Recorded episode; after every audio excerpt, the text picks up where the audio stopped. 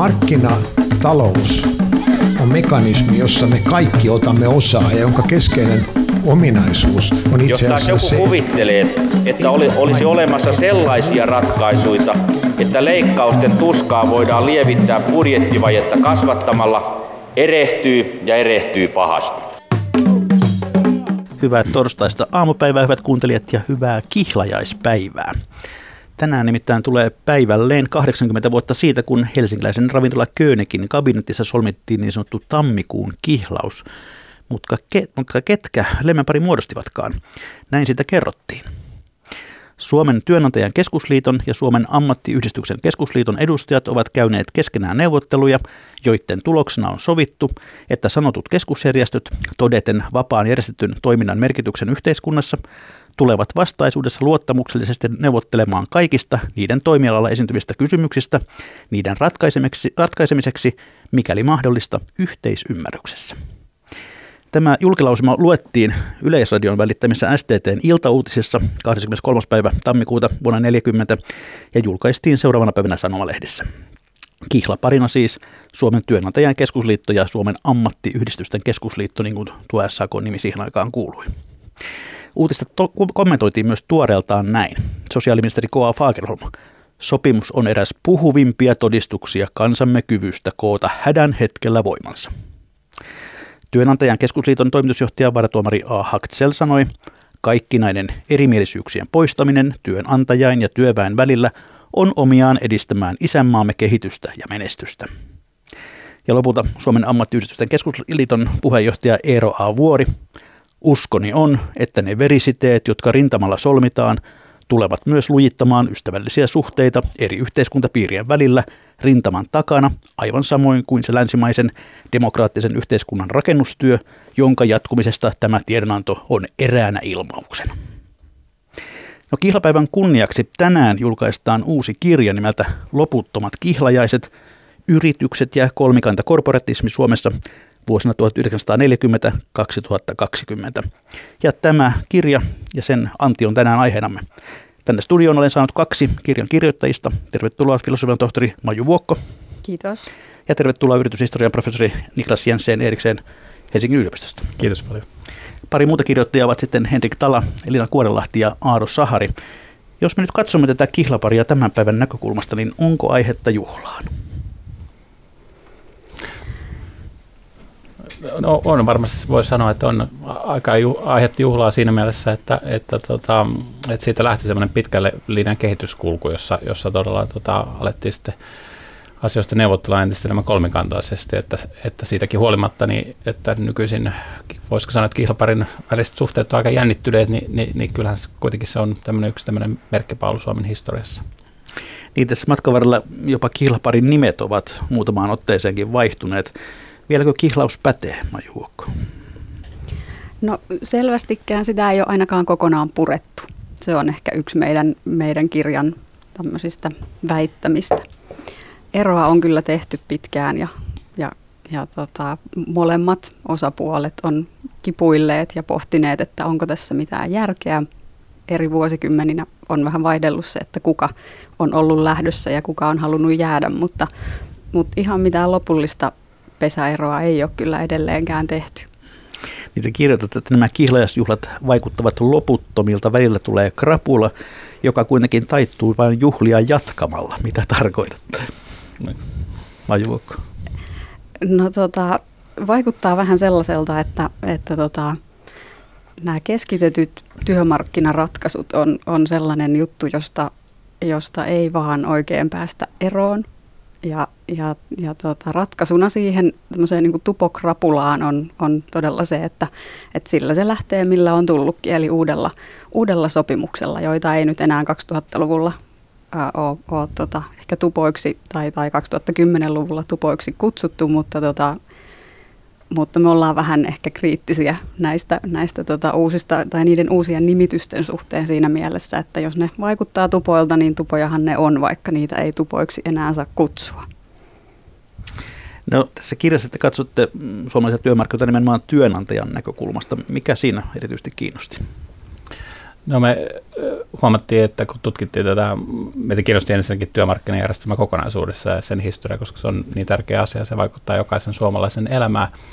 Mutta kun katsottiin tuota, ähm, olemassa olevaa kirjallisuutta, niin huomattiin, että, että siellä on, voi sanoa, että siellä on enemmän tutkittu AY-puolta, puolta, tota, eli siitä on enemmän kirjallisuutta. Ja työnantajakin on, on kirjoitettu, esimerkiksi Markku Mainser on kirjoittanut monta kirjaa, että ei siinä ihan täysin ole jäänyt tutkijalta huomaamatta, mutta, mutta todella koettiin, että tämän, ehkä tämän työnantajapuolen puolen tota, heidän linjanvetonsa ja näkemystä selvittäminen, va, siihen, se vaatisi vähän lisää tutkimusta ja, ja, ja sen takia päätettiin keskittyä siihen ja sitten me ollaan myös me, suurin osa meistä kirjoittajista on taustalta yrityshistorian tutkijoita, että tietenkin ehkä siinäkin mielessä meillä on luontevampaa selvittää niiden yritysten toimintaa. Ja, ja yritystyönantajapuoli oli, oli aika kiinnostavaa senkin kannalta, että, että huomattiin aika nopeasti, että he on niin tätä, he ovat tätä eroa puuhanneet jo vuosikymmeniä, niin, niin se tietenkin kiinnosti, että, että miksi, se, se, miksi se ei sitten ole aikaisemmin toteutunut.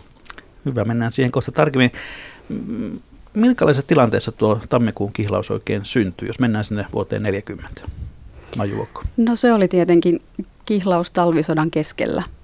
Eli, eli tämmöisessä niin kuin valtavassa, valtavan kansallisen hätätilan keskellä nämä työmarkkinaosapuolet ehkä löysivät toisensa tai, tai heidät tavallaan tuotiin, tuotiinkin tarkoituksella yhteen. Ää, taustalla oli tietenkin tämä sotien välisen ajan ää, niin olemattomat suhteet näiden työmarkkinaosapuolten välillä. Työnantajat ei, ei kerta kaikkiaan myöntäneet AY-liikkeelle oikeutta edustaa kollektiivisesti työntekijöitä.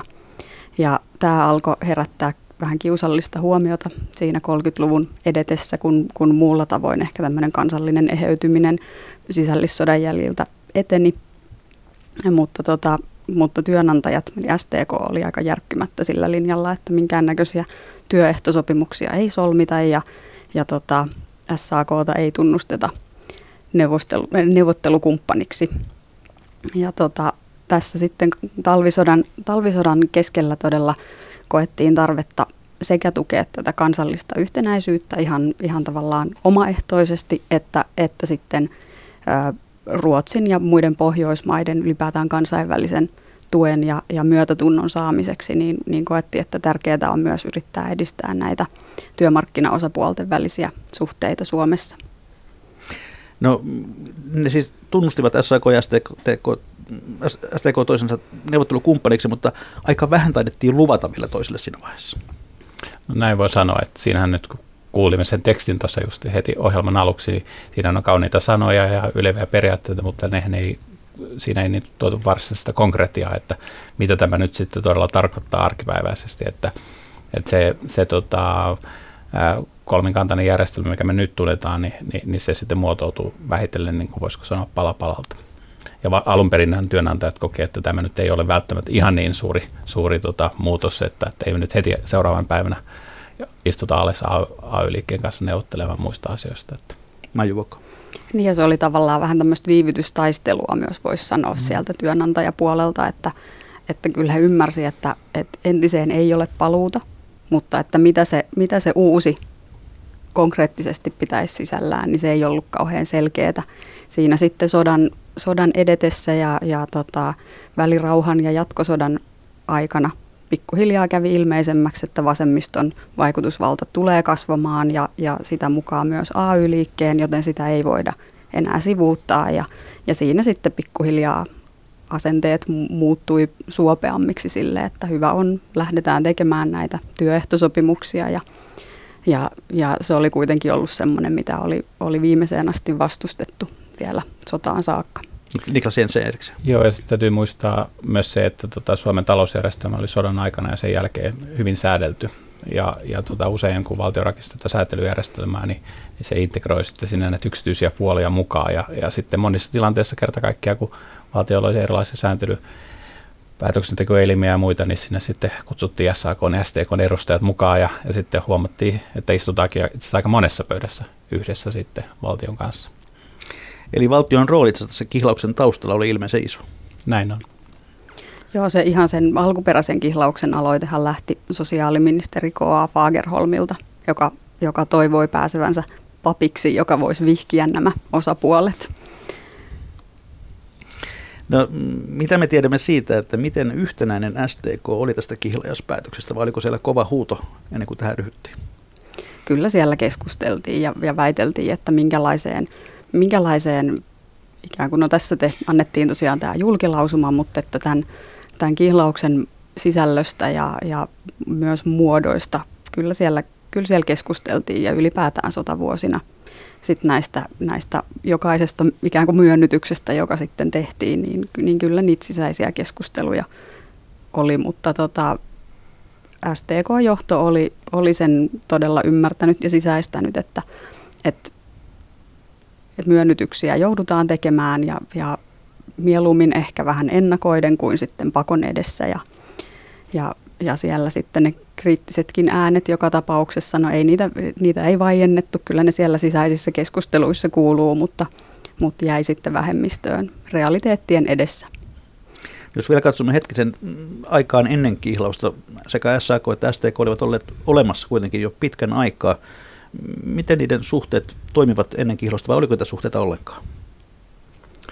No ei niitä ihan hirveästi ollut, että, että, että se tämmöinen, tämmöinen tota, jollain tietyillä aloilla niin, niin työnantajaliitto, esimerkiksi graafisella alalla neuvotteli, neuvotteli työntekijäjärjestöjen kanssa, mutta et, et yleensä niitä, niitä ei niin, niin, niin, niin paljon ollut, että, että se, se on pääosin tässä lähtenyt tästä vuoden 1940 jälkeen tämä nykyisen tuntemamme tiivis suhde. Aivan. No, kuinka paljon työnantajien toimintalogiikkaa ohjasi kommunismin pelko sodan jälkeen? No kyllä voisi sanoa, että se on tietyssä mielessä aina Neuvostoliiton romahdukseen saakka ollut siellä semmoisena pohjavireenä tiettyinä aikoina vahvemmin kuin, kuin toisina.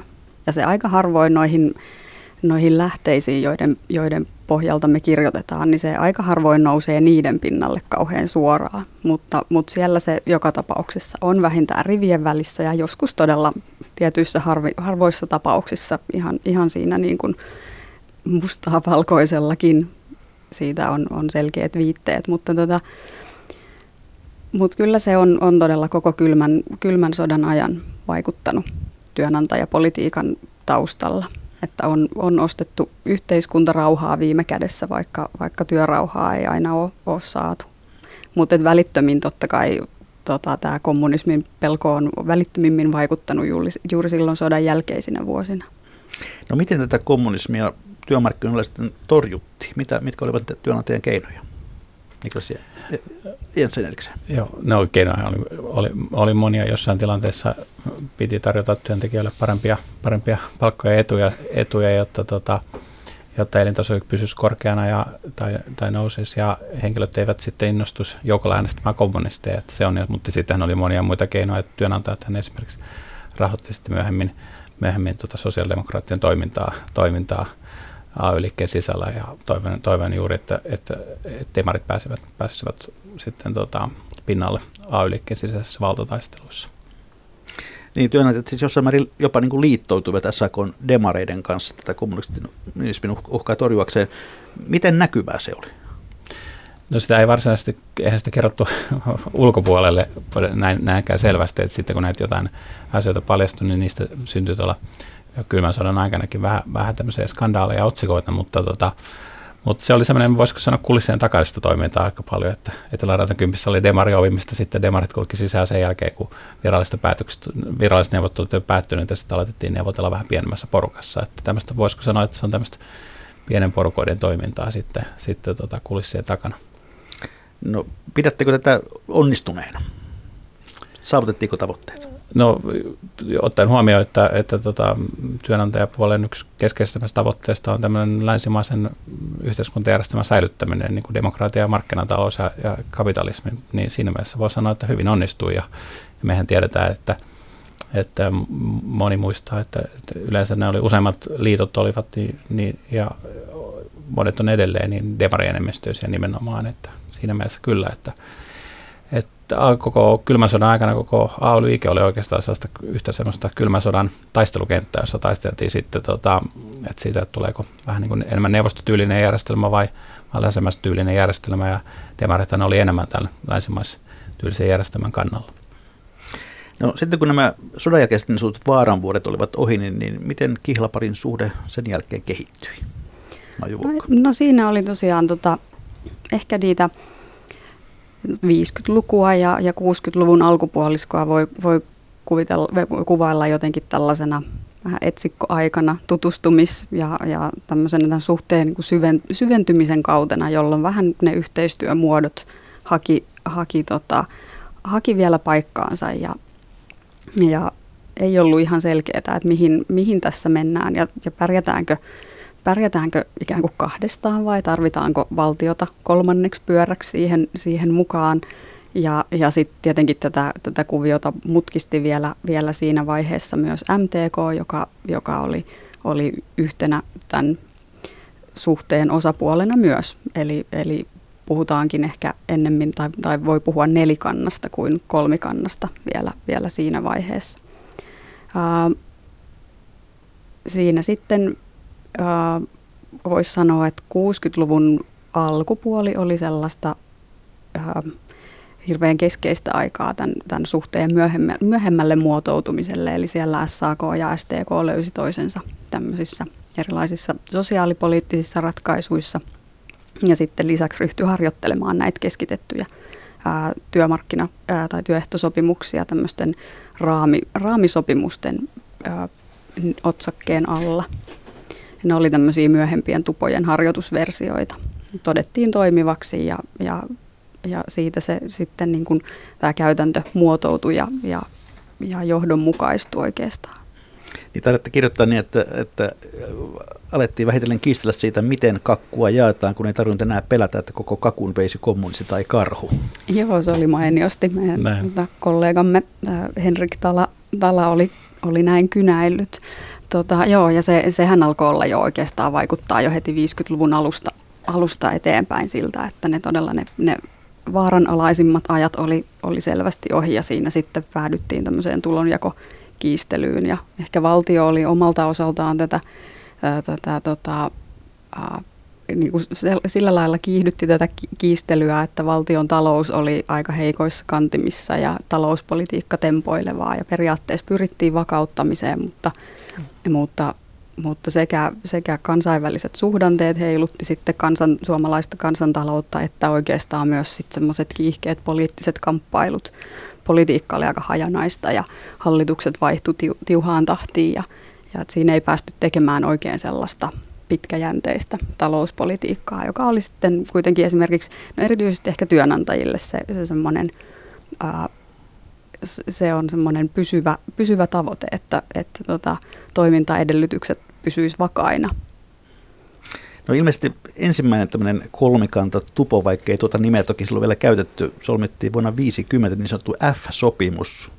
F tuli nimestä Fagerholm, kun jonkinlaisena välitteenä toimi eduskunnan silloinen puhemies Kova Fagerholm. Miten te arvioitte tuon sopimuksen merkitystä? Oliko se sellainen yksi virstanpylväs tällä kihlaparin tiellä? No oli se tavallaan, jos ajatellaan, että, tota, että, että sit me muist, nyt jos ajatellaan jälkiviisasti, että nyt me tiedämme, että tuli sitten myöhemmin niitä varsinaisia tupoja ja muita, niin tällaisia on helposti, helppo nähdä, nähdä virstan pylväinä. Mutta ei se sinänsä muuttanut, muuttanut, muuttanut tota, tilannetta, tilannetta se, että senkin jälkeen oli nämä samat, mistä mä just puhun, nämä esimerkiksi talouden vakauteen liittyvät ongelmat ja, ja, ja että se, vaikka niitä onnistuttiin hetken aikaa silloin, silloin hillitä – se tähän on ehkä, ehkä tota, vaikea jopa nykyisin muistaa, mutta Suomen talous oli todella kylmän sodan jälkeen, tai ajan vuosikymmeninä, varsinkin silloin 50, 60-70-luvulla, niin todella epävakaa. Eli, eli inflaatio jylläsi hyvinkin korkeissa numero, numeroissa ja, ja, tota, ja mikä aiheutti sitten ongelmia yrityksillä aika paljon kaiken näköisessä taloudellisessa toiminnassa ja suunnittelussa, kun ja, ja tota, se ei johtunut pelkästään suhdanteista, vaan myös siitä, että helposti Suomen kilpailukyky menetettiin ja, ja tätä inflaatiota sitten pyrittiin eri keinoin hillitsemään ja, ja, ja välillä, välillä oli hyvinkin tiukkoja tällaisia valtiollisia sääntötoimenpiteitä ja sitten osittain just tätä kautta sitten päädyttiin näihin tuporatkaisuihin. No miten arvioitte sitä, kumpi osapuoli, SAK vai STK, kumpi oli ikään kuin hallitsevan pidon sodan jälkeisenä 50-luvun alun vuosina? Voiko sitä sanoa? No ähm, niin, se on hyvä kysymys. Että ehkä voisi sanoa, että ainakin että on, on olemassa tällainen niin vasemmistosuuntaus suuntaus Suomessa heti sodan jälkeen, joten siinä mielessä voisi ehkä ajatella enemmän vasemmistopuolta. Mutta, Mut mutta toisaalta niin vasemmisto oli hajanainen ja, niin. ja kamppaili keskenään ja toisaalta sitten tämä nimenomaan tämä vaaran vuosista mm. ää, eteenpäin pääseminen tarkoitti, tarkoitti myös tämmöistä porvarillisen vastarinnan mobilisoitumista laajemminkin ja, ja myös ehkä STK, STK on osalta semmoista tota, vähän tiukempaa, tiukempaa linjaa. Mm. Et mm. Vähän tämmöinen yhtäältä, mutta toisaalta tyyppinen. Niin, ja se, se, tota, ja se ja 50-luvullahan tapahtui se, että jopa sosiaalidemokraattinen puolue hajosi kahtia.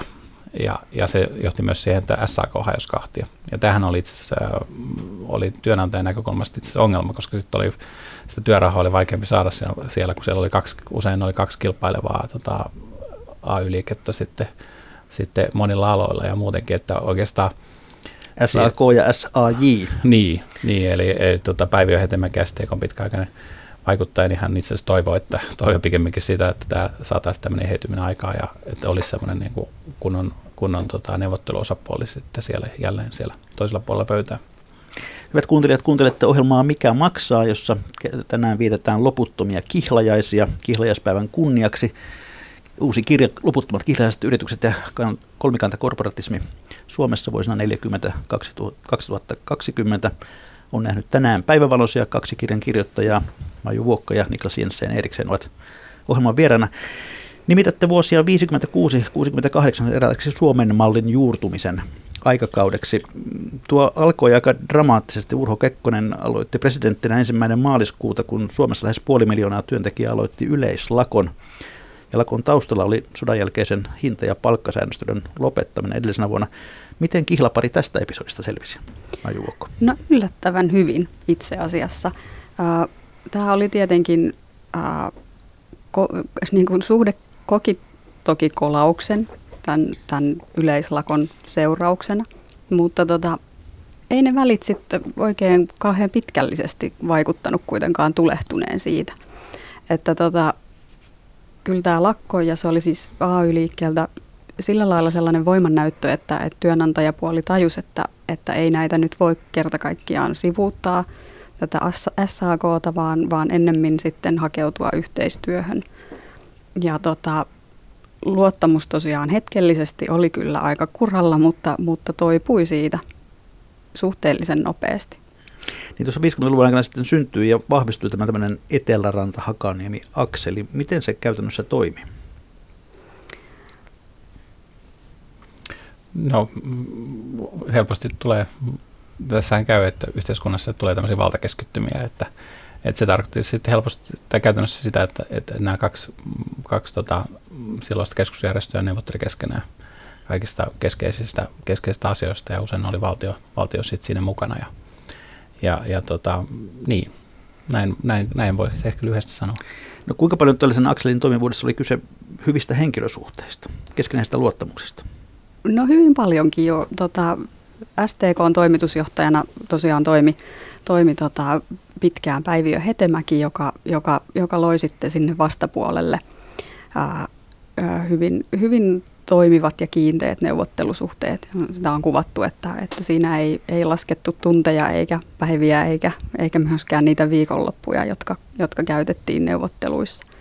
Et kyllä siellä näiden, näiden kahden järjestön niin kuin johto oli se, joiden, joiden varaan se hyvin pitkälti, pitkälti nojas ja ylipäätään myös siellä työnantajapuolella niin se STK on toimitusjohtajan ja ylipäätään sen toimivan johdon rooli alkoi korostua sitten näiden ää, patruunoiden ää, vallan ja, ja tämmöisen niin kuin oma, oma, no, omapäisen ja omatoimisen työnantajapolitiikan kustannuksella, joka oli, oli luonnehtinut kuitenkin aiempia vuosikymmeniä.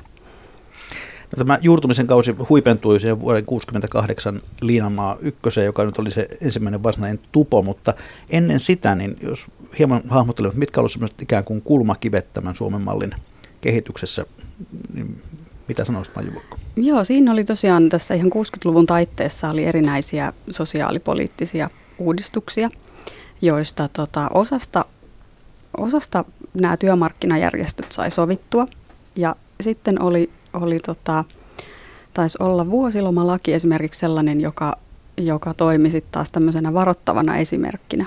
että, että kun, kun siitä ei nämä, nämä työmarkkinajärjestöt päässyt sopuun, niin, niin eduskuntahan sen meni ja ratkaisi ja se ei ollut sitten työnantajien mielen mukainen lainkaan se, se ratkaisu. Ja, ja tämä heille vähän, vähän niin kuin antoi oppia siitä, että, että tämmöinen neuvottelulinja ja korporatistiset neuvotteluratkaisut on kaiken kaikkiaan se linja, jolla kannattaa edetä.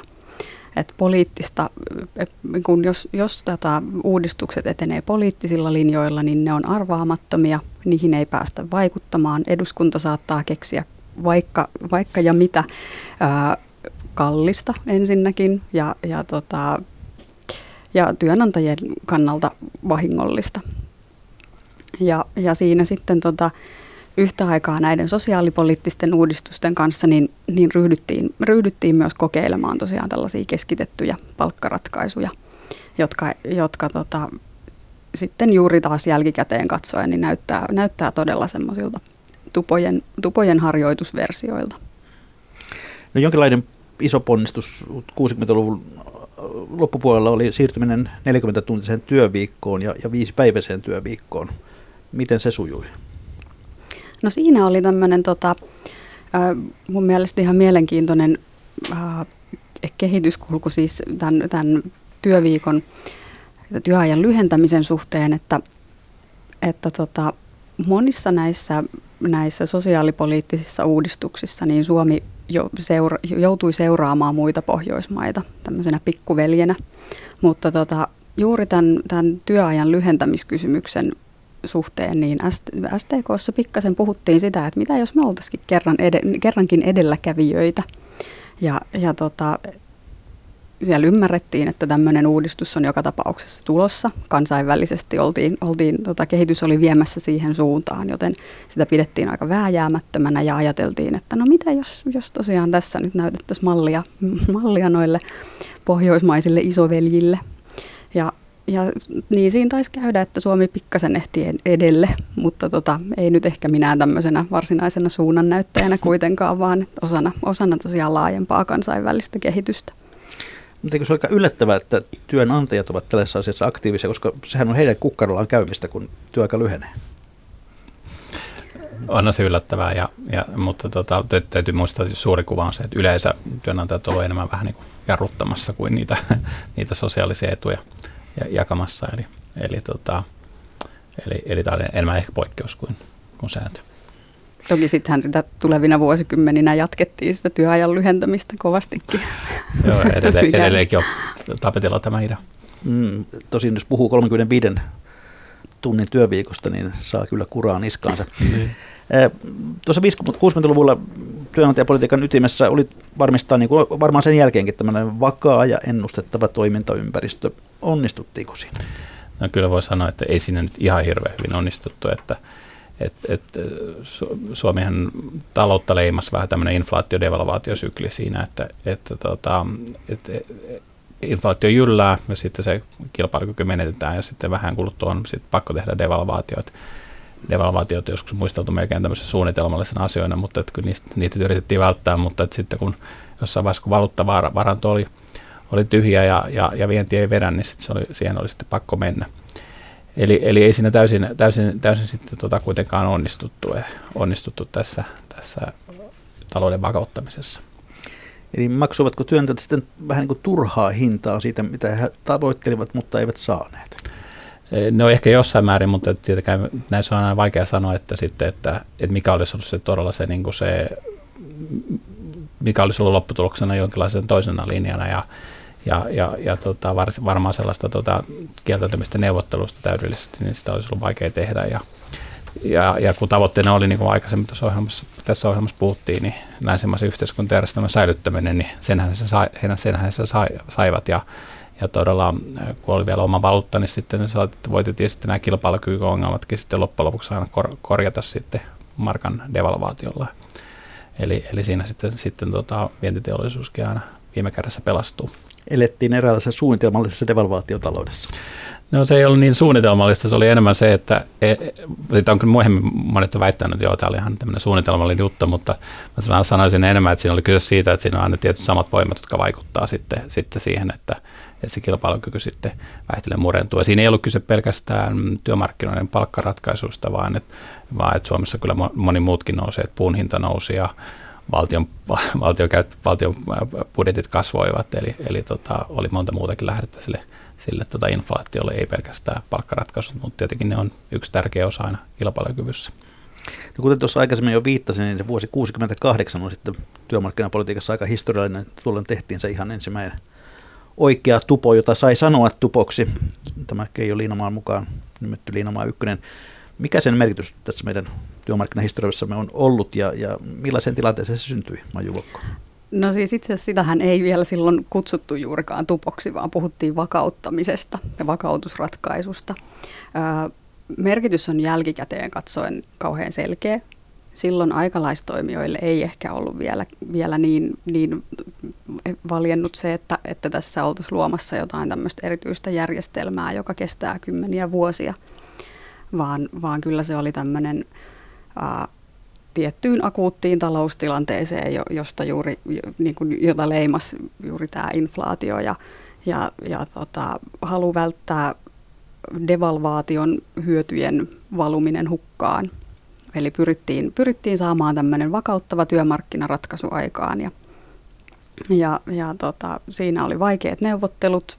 Se lopulta kuitenkin saatiin, koska oli riittävästi halua joka puolella tämän ratkaisun solmimiseen ja, ja myös tämmöiset kansainväliset, se oli, se oli vähän tämmöinen muotivirtaus siinä vaiheessa, että ei ollut mikään suomalainen keksintö, tämä koko tuli, tulopolitiikka. Mutta perusideana tosiaan sopeuttaa palkankorotukset tuottavuuden kasvun määrittelemiin rajoihin ja, ja tällä palkkamaltilla sitten tukea kansantalouden kehi- positiivista kehitystä. No siitä oikeastaan seurasi tämmöinen tupojen ja korporatismin kulta-aika, 70-luku varsinkin. Mikä siitä teki sellaisen? No ehkä työnantaja puolen perspektiivistä katsottuna voisi sanoa, että olosuhteiden pakko voisi, voisi olla se niin kuin paras, paras mahdollinen selitys. Eli, eli niin kuin tuolla jo pikkasen aikaisemmin puhuttiin tästä kommunismin pelosta. No tämä vasemmistovaarahan nosti taas siinä 70-luvulla päätään ja, ja, ja tota, ää, tulopolitiikka oli, oli yksi osa sen vastaista taistelua. Eli pyrittiin, pyrittiin takaamaan reaalitulojen kasvu – sosiaalijärje, niin kuin tämän sosiaaliturvajärjestelmän kehitys ja, ja tällaisilla keinoilla sitten madaltamaan myös vasemmiston suosiota. Ja, ja niin, kuin, niin kuin tosiaan todettu, niin, niin tällä tulopolitiikalla ostettiin, ostettiin ensisijaisesti yhteiskuntarauhaa, ää, työrauhaa, eli, eli siis lakkojen vähäistä määrää työnantajat olisi halunneet myös, ja, ja sitä, että palkkataso pysyisi, pysyisi maltillisena, mutta nämä nämä tavoitteet ei kyllä toteutunut ihan siinä määrin kuin työnantajat alun perin toivoi. Että työ, tästä tulopolitiikasta ei ollut, ollut niihin tähän lakkoiluun ja, ja palkkojen liukumiseen, niin ei ollut lääkkeeksi niitä vastaan. No miten työnantajille ylipäätään ajateltiin? Oliko, olivatko nämä hyviä sopimuksia, mitä silloin 70-luvun, 80-luvun alussa tehtiin? No kyllä siellä tota, yllättävän nopeasti tämmöinen tupokritiikki nousi. Et ei ehkä nähty kauheasti vaihtoehtoa niille, mutta, mutta kyllä, kyllä kriittisiä näkökulmia alkoi alko kuulua oikeastaan jo, jo siinä vaiheessa, kun, kun koko tupoa ei vielä kutsuttu tupoksi, vaan vielä mietittiin, että mikä tämä oikein tämä systeemi meillä on. Eli, eli tota, hyvin varhaisessa vaiheessa ö, työnantajat alkoi kritisoida sitä, että nämä tulopoli- tulopoliittiset sopimukset on, ne on liian laajoja. Ne kattaa liian, liian paljon asioita. Ne kohtelee kaikkia aloja samalla tavalla, on liian siis tasapäistäviä. Ja, ja tota, lisäksi sitten niihin, niihin sisältyi näitä, näitä tämmöisiä sosiaalipaketteja, jotka oli, oli työnantajien mielestä liian kalliita. Eli siis sosiaalipaketeilla sovittiin erilaisia näitä sosiaalietuisuuksia. Ja tota, ja sitten siinä vielä varjopuolena oli se, että, että kun tämä työrauha ei pysynyt, niin, niin he koki maksavansa vähän, vähän niin kuin turhasta. Mutta ei oikeastaan todella vaihtoehtoakaan ollut, koska vaihtoehto olisi ollut liittokohtaiset kierrokset. Ja ne oli sellainen kauhistus, johon ei, ei tota, sopinut sopinut, niin kuin jota ei voinut tavoitella ja, ja johon syyllistymistä piti kaikin keinoin välttää. Et jotenkin näistä tulopoliittisista sopimuksista tuli semmoinen niin kansallinen ää, prioriteetti. Mikäs? Joo, ja sitten todella ja SAKsta alkoi tulla, jos tuli 70-luvulla jo niin vahva vastapeluri, että sitä oli vähän vaikea ohittaakin. Ja, ja silloin kun alettiin, alettiin tota, AY-jäsenma- työnantajat suostu ottamaan AY-jäsenmaksun suoraan palkasta ja tilittämään ne AY-liitolle, niin sehän, sehän sitten osaltaan johti siihen, että SAK-jäsenmäärä alkoi nousta voimakkaasti. Ja, ja, ja SAK oli tavallaan voisi sanoa melkein mahtavimmillaan, tai ainakin se oli yksi sen mahtiajoista oli silloin 70-luvulla, niin sitä on vaikea, vaikea sitten tota, todella ohittaakin. Ja, ja, ja tota, työmarkkinajärjestölle ylipäätään keskittyi silloin aika paljon valtaa. No, tuota tupokritiikkiä alkoi esittää vuonna 1975 STKn toimitusjohtajaksi tullut Pentti Somerto. Ja sitten seuraavana vuonna STKn hallituskin päätti ryhtyä noudattamaan niin sanottua hyökkäävän tulopolitiikan linjaa. Mistä siinä oli kysymys, Maju? No joo, tota, työnantajat todella jotenkin koki, että, että heidän etunsa ei nyt parhaalla tavalla tullut tässä koko tulopoliittisessa järjestelmässä huomioon otetuksi ja että heillä pitää olla tämmöisiä omia, omia tavoitteita, joita, joita ajaa. Sitten kuitenkin tämä oikeastaan tämä hyökkäävän tulopolitiikan linja hyvin nopeasti karjuutui, kun mietittiin, että no millä tätä voidaan lähteä ajamaan eteenpäin. Että, että oikeastaan ihan kauheasti mitään ei uskallettu kuitenkaan, kuitenkaan hirveän, hirveän voimakkaasti näitä työnantajapuolen tavoitteita ajaa, koska pelättiin sitä vastapuolen reaktioa. No te kirjoitatte varsin kuvavasti myöskin Tupo-teatterista ja sen pää- ja sivurooleista. Ketä olivat pää- ja sivuroolin esittäjät ja miten tämä teatteri pyörii? No kyllä siinä selkeästi siis pääroolissa oli, oli SAK ja, ja STK, eli nämä suurimmat ja kauneimmat työmarkkinajärjestöt. Ää, sivurooleja oli sitten varattu esimerkiksi toimihenkilöille, palvelutyönantajille, kommunistit pidettiin, pidettiin vaikka he oli ihan siis voimatekijä SAKssa, niin, niin heidät pidettiin kyllä niiltä niin kuin kunniapaikoilta visusti poissa oli se demariovi, mistä sitten demarit palasivat takaisin, kun kommunisti oli ohjattu ulos. Juuri se, eli saatettiin, tämmöisen, niin kuin, saatettiin käynnistää tämmöinen neuvottelukierros sellaisella suurella näytösluontoisella ää, tilaisuudella, jossa oli kaikki nämä työmarkkinajärjestöt mukana. Ja sitten sen jälkeen kuitenkin käytännössä ne, ne tosiasialliset neuvottelut käytiin, käytiin STK ja, ja SAK sosiaalidemokraattisen johdon pienissä piireissä ja, ja sillä lailla lyötiin sitten lukkoon ne ne kaikki oleelliset asiat. Niklas Jensen Eriksen. Joo, ja tähän sitten liittyy todella sitten tämä julkisuuden käyttö ja sen rooli siinä, että, että, että tulopolitiikasta ja alettiin todella aktiivisesti raportoida tai entistäkin laajemmin tiedotusvälineissä ja, ja tota, keskusteltiin ja, ja siihen aikaan lehdistössäkin oli paljon, paljon enemmän niin kuin nimenomaan työmarkkina-asioihin erikoistuneita toimittajia, jotka sitä raportoivat ahkerasti. Ja sitä käytiin osittain sitä kamppailua julkisuuden kautta. Ja, ja me, meilläkin tuossa hankkeessa, kun haastateltiin näitä, näitä tota, työnantajapuolella vaik- keskeisiä vaikuttajia, niin, niin muutamakin heistä siinä kertoi, miten ne oli ihan, ihan tavallaan saanut, saanut esimerkiksi tehtäväksi omilta sitten siltä tota, puheenjohtajalta ja muilta, että, että tota, on, on, pitää akrasti kertoa niitä omia näkemyksiä julkisuuteen ja yrittää tavallaan niin kuin yksi kuvasi, että yrittää kaapata sitä ilmaherrutta siinä, siinä tota, siinä mediakentässä kentässä, tai ainakin osa siitä. No, monet työmarkkinaveteranit ovat sanoneet usein myös sitä, että mitään suoraisia tyrmäysvoittoja ei pidä tavoitella, koska sellaisten seuraukset ovat sitten pöydässä seuraavalla kierroksella. Vallitseeko työmarkkinapöydässä jonkinlainen kauhun tasapaino? No kyllä tuo on ihan hyvä, hyvä kuvaus, että kyllä siinä aina, aina on, että kyllähän te oikeastaan tiedetään kaikista semmoisesta neuvottelutilanteesta muillakin aloilla, että, että, että jos te tiedätte, että samoin henkilöiden kanssa – kanssa tulet sitten neuvottelemaan ensi vuonna tai pari vuoden kuluttua uudestaan, niin kyllähän sitä sitten miettii, että kannattaako nyt niin heitä, heitä ihan yrittää maahan laskea, koska sitten sieltä tulee entistä ärtyneempinä, ärtyneempinä takaisin. Ää, mutta täytyy myös muistaa, että, että kun tässä tätä, näitä neuvotteluja myös niihin vaikutti julkisuus ja sitä käytettiin julkisuutta aseena, niin, niin aika paljon tämmöistä, myös tämmöistä teatraalista suuttumista on aina ollut, ollut tota, työmarkkinaneuvotteluissa, että saatetaan hyvinkin voimakkaaseen sävyyn sitten, sitten kritisoida vastapuolen puolen juttuja, mutta ehkä nyt siinä on vähän semmoista teatteriakin mukana. No 80-luvulla yhä useampi palkansaaja alkoi lukeutua toimihenkilöihin. Miten tämä muutti suomalaista työmarkkinapolitiikkaa? No toimihenkilöistyminen alkoi alko jo muutamaa vuosikymmentä aikaisemmin ja 70-luvun lopulla taisi olla se, kun, kun tota, toimihenkilöiden määrä ylitti perinteisten työntekijöiden määrän. Mutta tämä tilanne ei hirveän nopeasti heijastunut tähän, tähän SAK ja, ja STK väliseen voimalinjaan. Eli nämä toimihenkilöjärjestöt, joita oli ensinnäkin useampia, eli voimat oli siinä suhteessa vähän hajallaan, niin tota, ei, ei he kyllä hirveän, hirveän nopeasti saanut tämmöistä yhtä painavaa, painavaa roolia näissä, näissä neuvotteluissa, mutta toki pikkuhiljaa saivat keskeisemmän roolin, eivätkä tyytyneetkään vähempään.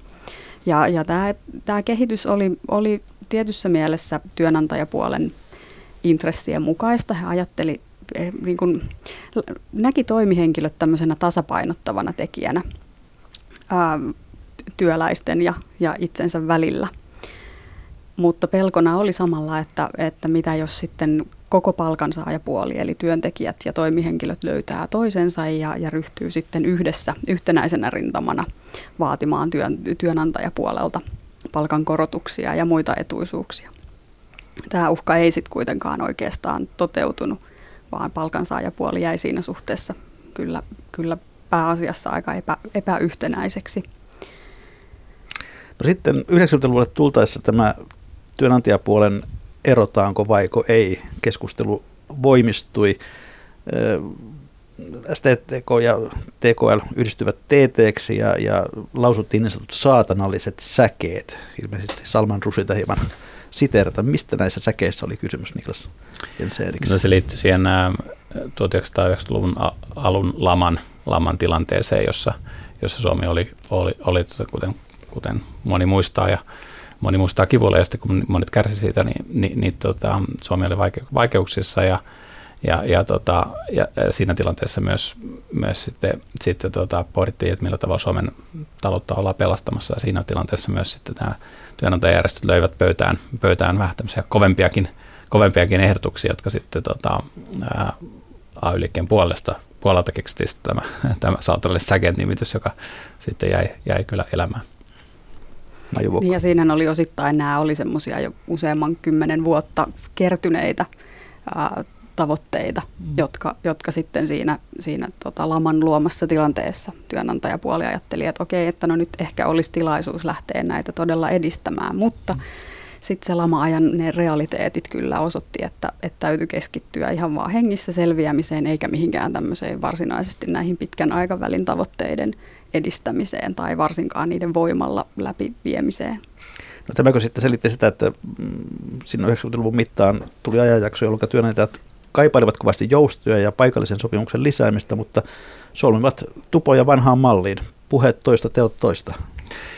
No se, vähän sitä vaikutti sitäkin, mutta että siinä oli myös sitä tuossa kirjassa, kirjassa tota, tarkemmin analysoitu, mutta se oli aika jännä. Se oli, siinä, oli, siinä oli myös itse myös Paavo Lipposen ja hänen hallituksessa aika aktiivinen toiminta, joka vaikutti siihen, että nämä tupot nousi uuteen, uuteen kukoistukseen, kukoistukseen. Eli, tota, eli Paavo Lipponen ja, ja silloin valtiosihteeri Raimo Sailas niin kaipailevat näitä, näitä tupoja sitten niin kuin valtion talouspolitiikan tueksi. Ja tämä on itse asiassa sellainen, mitä moni muukin pääministeri on kaipaillut, mutta että he oli, oli siinä, siinä tota, aika taitavia ja, ja, ja sitten pyrkivät oikeastaan vähän niin kuin me käytetään tuossa, vähän niin kuin, tai mä kirjoitan itse, että vähän niin kuin lahjoivatkin, lahjoittaa tässä lainausmerkissä tar- tarkoitus olla, olla sitten työnantajia näiden, näiden ratkaisujen taakse edullisilla veroratkaisuilla ja vastaavilla. Ja, ja työnantajalle alkoi sitten 90-luvulla olla, heillä oli näköpiirissä sellaisia paljon suurempiakin asioita, asioita joita he, silloin ne uskoivat aika vahvasti esimerkiksi, että Suomen kannattaa liittyä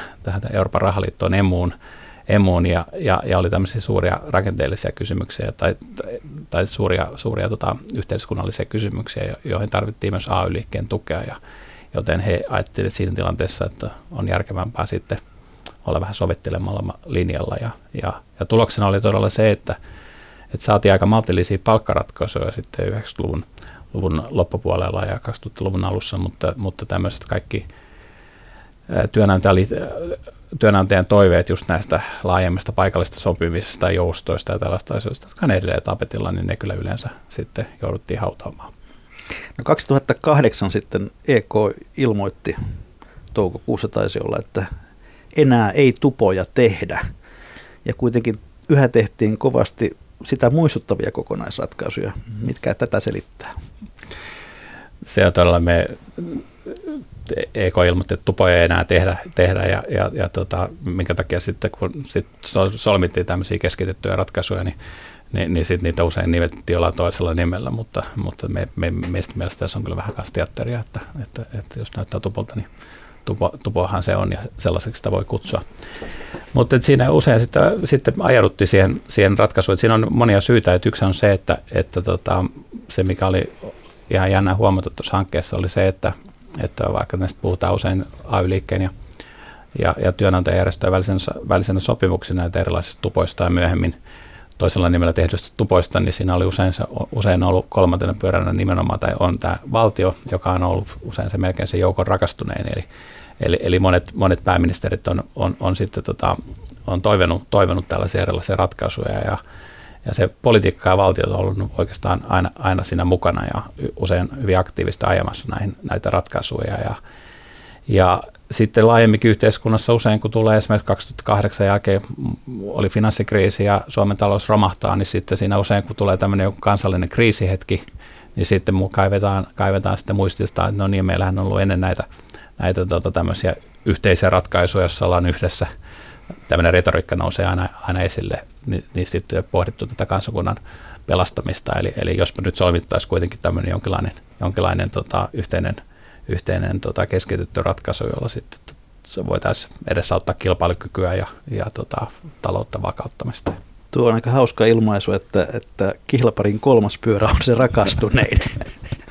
Herättää mielenkiintoisia mielikuvia. Se on aika jännä ja to, todella osa näistä, näistä tota, tai itse asiassa useampikin näistä, jotka ovat johtaneet, johtaneet tämän työnantajärjestöön, niin kertoi meille just siitä, miten, miten usein sitten kun tulee uusi pääministeri, niin sitten sieltä alkaa helposti sieltä sitten alkaa soitella pääministeri tai joku hänen avustaisi, että no olisiko joku, joku tämmöinen, niin kuin, voisiko saada jonkinlainen tämmöisen keskitytyn ratkaisun aikaan, että, että tota, se voisi hyvin to, tukea sitten tätä valtion talouspolitiikkaakin ja, ja, ja, tota, ja pyrkimystä ylläpitää kilpailukykyä ja korkeaa työllisyyttä ja niin edelleen. Niin edelleen että todella valtio oli usein aika rakastunut. No 2015 EK sitten muutti sääntöjään niin, että se ei enää seuraavasta vuodesta lähtien neuvottele palkansaajatahojen kanssa eikä tee keskitettyjä ratkaisuja. Jos ajatellaan tämän kihlaparin tarinaa, niin mikä merkitys tällä päätöksellä on? No on sen ainakin voi sanoa, että tota, se on aikaisempaa, voisiko sanoa päättäväisempi ja voimallisempi eroamisyritys. Ja me oltiin tahallaan tuossa kirjaa kirjoitettiin, me oltiin pikkusen varovaisen sanankäytössä me sen takia, että että kun me ollaan niin nähty niin monta tällaista ja nähty siellä historiassa, että on, ja on sitten aina esimerkiksi 2008 ää, päätöksestä silloin, josta nyt on jo yli kymmenen vuotta, ja siitä kirjoitettiin just sellaisena usein lehdistössä sana hyvin voimakkaasti, että tähän se nyt loppuu ja nyt kaikki, tämän jälkeen ei tule mitään tällaista. Ja, että näitä eroamisyrityksiä on, on, tota, on, on ollut aikaisemminkin, että sen takia me oltiin varovaisempia, mutta että he on nyt kyllä mennyt pitemmälle kuin ehkä, ehkä tota, aikaisemmin, että on, on irtisanottu monia muitakin sopimuksia SAK kanssa ja, ja, ja tota, on, on, on, mitä hän on selvästi pyrkinyt, pyrkinyt on niin tavallaan purkamaan, EK on pyrkinyt purkamaan itseltä mahdollisuuden tehdä tätä keskitettyä, että, että näillä, näillä säätömuutoksilla ja, ja, ja vastaavilla ja purkamaan, muuttamalla sitä organisaatioa niin, että he tavallaan siinä on vähän semmoinen fiilis tullut, että, että, ihan muistavat nämä historian käänteet, että ei ehkä luota itseensä ihan täysin, että, että mieluummin tehdä, pyritään hankkimaan itseltä luopumaan sit mahdollisuudesta tehdä, että, että se, niiden, niitä ei pystyttäisi enää tekemään, mutta, mutta tota, kolmikanta sinänsä, niin se täytyy muistaa, että sehän ei ole katoamassa mitenkään, mitenkään Suomesta, Suomesta että täällä edelleen neuvotellaan kolmikantaisesti monista asioista, että Suomi on täynnä erilaisia toimikuntia, missä nämä istuttuja, ja mehän nyt seurataan koko ajan näitä tiedotusvälineistä kolmikantaisia, tai siis työnantaja- ja työntekijäjärjestöjen välisiä neuvotteluja liittotasolla, ja että tätä kokonaan tämä järjestelmä ei ole selvästi kadonnassa. Maijuvokko. Niin ja ylipäätään sieltä saakka, kun, kun tota 70-luvulta lähtien työnantajat ryhtyivät sitä sitä puuhaamaan, että voitaisiko tätä keskittämistä nyt kuitenkin vähän sen purkaa ja viedä, niin kuin hajauttaa palkoista sopimista, viedä sitä paikallistasolle. Niin missään vaiheessa ei ole kuitenkaan ollut kyse siitä, että tästä, tästä niin kuin korporatistisesta vallankäytöstä kokonaan haluttaisiin päästä eroon. Että, että kyllä se kolmikanta on, on edelleen ollut tavoitteena näistä hajauttamishaluista huolimatta, niin, niin kolmikantainen päätöksenteko talouden ja, ja, ja sosiaalipolitiikan isoista kysymyksistä. No, tohtori Maiju Vuokko ja professori Niklas Jensen erikseen kirjoitatte tässä kirjassa, että suomalaiset työnantajien keskusjärjestöt ovat jo kahdeksan vuosikymmentä eläneet ammattiyhdistyksen kanssa parisuhteessa, jossa ne eivät halua olla. Jos yritämme tiivistää, niin miksi liitto on kuitenkin pysynyt pystyssä? No siinä ensinnäkin siinä tarvii, molemmille puolen täytyy olla mukana, että sehän ei, kyse ei ole pelkästään ay mutta että et se oli aika jännä prosessi, jossa, jossa tota, ero, eroa harkittiin uudestaan uudestaan, mutta sitten joka kerta, kun sitä oltiin sitä eroa tekemässä, työnantajat ajattelivat, että havaitsivat, että no juuri just tällä kertaa sitten, että voidaan saada jotain tiettyjä etuja, että juuri tämä keskitytty ratkaisu tai muu, niin se tuottaa, tuottaa nyt sitten hyvän tuloksena paremman kuin liittokohtaiset tasot, tahot ja niin edelleen. Ja sitten tietenkin pääsee vaikuttamaan asioihin, että jos, jos on tällaisessa mukana myös, myös usein valtion politiikkaa. Mä Juvokko kaiken kaikkiaan ehkä voisi sanoa, että tämä on ollut tämmöinen järkiliitto. Että tota, käytännön syyt on aina, aina kuitenkin ajanut yhteen. No tuota, kannattaako 80 vuoden taivalta juhlia? No, sitä kannattaa vähintäänkin muistella, koska se antaa tilaisuuden sitten pohtia, pohtia yhteiskunnan keskeisiä, keskeisiä tota, asioita ja sitä, miksi Suomi on, Suomesta on tullut sellainen Suomi kuin missä me tällä hetkellä elämme. Ja ennen kaikkea sitä kannattaa tutkia. Sitä kannattaa tutkia, joo. Lopuksi valistunut arvaus. Tulemmeko me vielä näkemään, anteeksi nyt tämä kielletty sana, tupoja? Eli siis jonkinlaisia keskitettyjä kokonaisratkaisuja. Mitä no, veikkaatte? No koska me ollaan historian tutkijoita ja työskennellään niin kuin menneisyyden tapahtumien valossa ja niiden informoimana, niin tekee mieli sanoa, että voidaan kyllä tulla vielä näkemään, koska, koska todella niin monta kertaa sen on pitänyt olla ohi lopullisesti, mutta ei ole ollutkaan. Mutta selvää on se, että sitä ei kutsuta tupoksi, vaan sitä kutsutaan jonkinlaiseksi aivan muuksi. Että se on sitten kilpailu, ja ehkä kilpailukykysopimus, koska se sai vähän huonon maineen viime kerralla, mutta, mutta, tota, mutta joku muu yhteinen ratkaisu. Ja näin, hyvät kuuntelijat, olemme perinteisen tapaan siinä kohtaa lähetystä, että on legendaaristen viikon talousvinkkien ja talousviisauksien aika. Lähettäkää niitä minulle sähköpostilla osoitteeseen juho-pekka.rantala.yle.fi tai perinteisellä postilla osoitteella Juho-Pekka Rantala, postilokero 793024 Yleisradio. Maiju Vuokko, millainen on sinun viikon talousvinkkisi tai viisautasi, jonka haluaisit kuuntelijoiden kanssa jakaa? Vai onko teillä yhteinen? Meillä on yhteinen, Me ehdittiin jo tässä juonia, juonia keskenämme tätä, tätä juttua ja, ja päädyttiin siihen, että keksittiin muutamakin, mutta yksi voisi olla sellainen, että joka ehkä tässä näkyy vähän meidän yliopistotausta, mutta kuitenkin, niin, niin, että koulutus kannattaa aina. Eli, eli osaamisen ja koulutuksen kehittäminen on aina tärkeää, että koska maailmasta löytyy aina ihmisiä, jotka pystyy tekemään halvemmalla kuin suomalaiset niitä sellaisia hyvin yksinkertaisia ja vähän koulutusta vaativia töitä, niin töitä, että siinä ei, siinä ei silloin mikään vahviikaan ammattiyhdistysliike pysty loputtomiin puolustamaan, puolustamaan tällaisia ihmisiä. Eli, eli, tota, eli, eli koulutuksen ja osaamisen kehittäminen sellaisen, että, että todella ihmisellä on, on sellaista osaamista, jolle löytyy kysyntää, niin se on aina kannattavaa. Joo, kyllä tämä on varmaan meidän tämmöinen yleisen tason vinkki myös päättäjille, että, että selvin kytkös hyvinvoinnin, taloudellisen hyvinvoinnin ja, ja, ja tota, minkään muun selittävän tekijän kanssa on, on nimenomaan koulutuksella ja siihen panostamisella. Viikon yleisövinkon on lähettänyt nimimerkki Imatran veli ja se kuuluu näin. Hukattu aika on kallis meno, näin kerrotaan sanoneen Teo Frastoksen, joka oli Aristoteleen oppilas – eli 300- ja 200-luvuilla ennen ajanlaskumme aikaa. Pätee yhä. Kiitoksia Maju Vuokko, kiitoksia Niklas Jensen Erikseen, kiitoksia hyvät kuuntelijat. Mikä maksaa, sitä me ihmettelemme jälleen viikon kuluttua.